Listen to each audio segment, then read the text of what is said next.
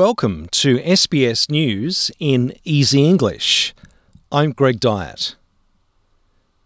A new poll has found the Treasurer, Josh Frydenberg, is in danger of losing his Melbourne seat of Kooyong to independent Dr. Monique Ryan.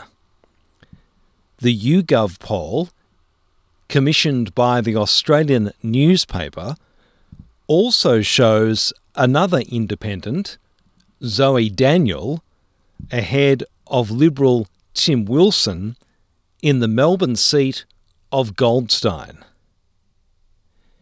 SBS is continuing to make the federal election more accessible for multicultural communities with live interpretations of tonight's leaders debate hosted by Channel 7. From 8:30, SBS will be streaming in Arabic, Mandarin, Cantonese, and Vietnamese live and exclusively on SBS On Demand and Facebook. New South Wales Premier Dominic Perrottet says the police will find those responsible for a shooting that killed one man and left another in a critical condition in hospital.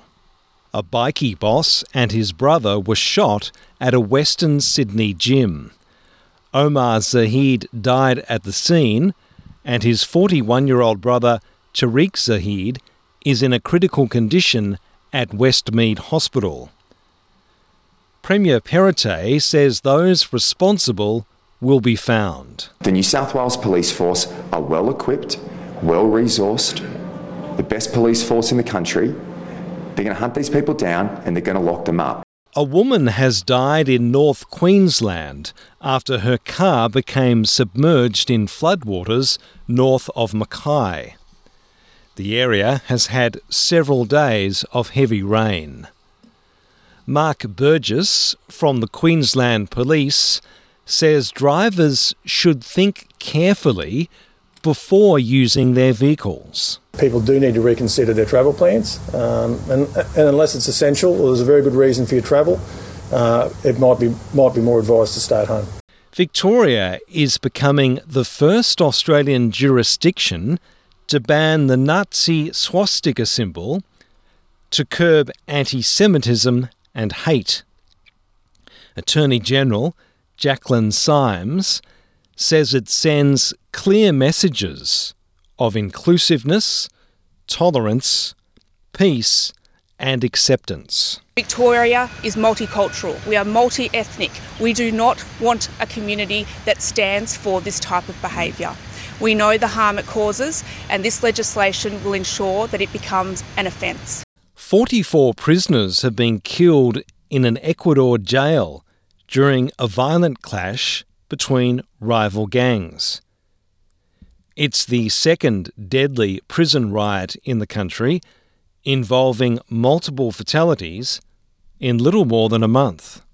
Interior Minister Patricio Carrillo says most of the bodies at the scene showed evidence of knife wounds. They were executed in the pavilion, they were executed in their cells.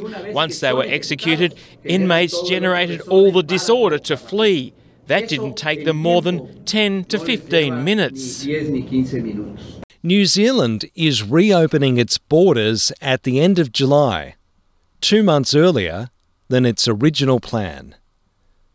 Prime Minister Jacinda Ardern says from July 31st, cruise ships will also be able to return to local ports.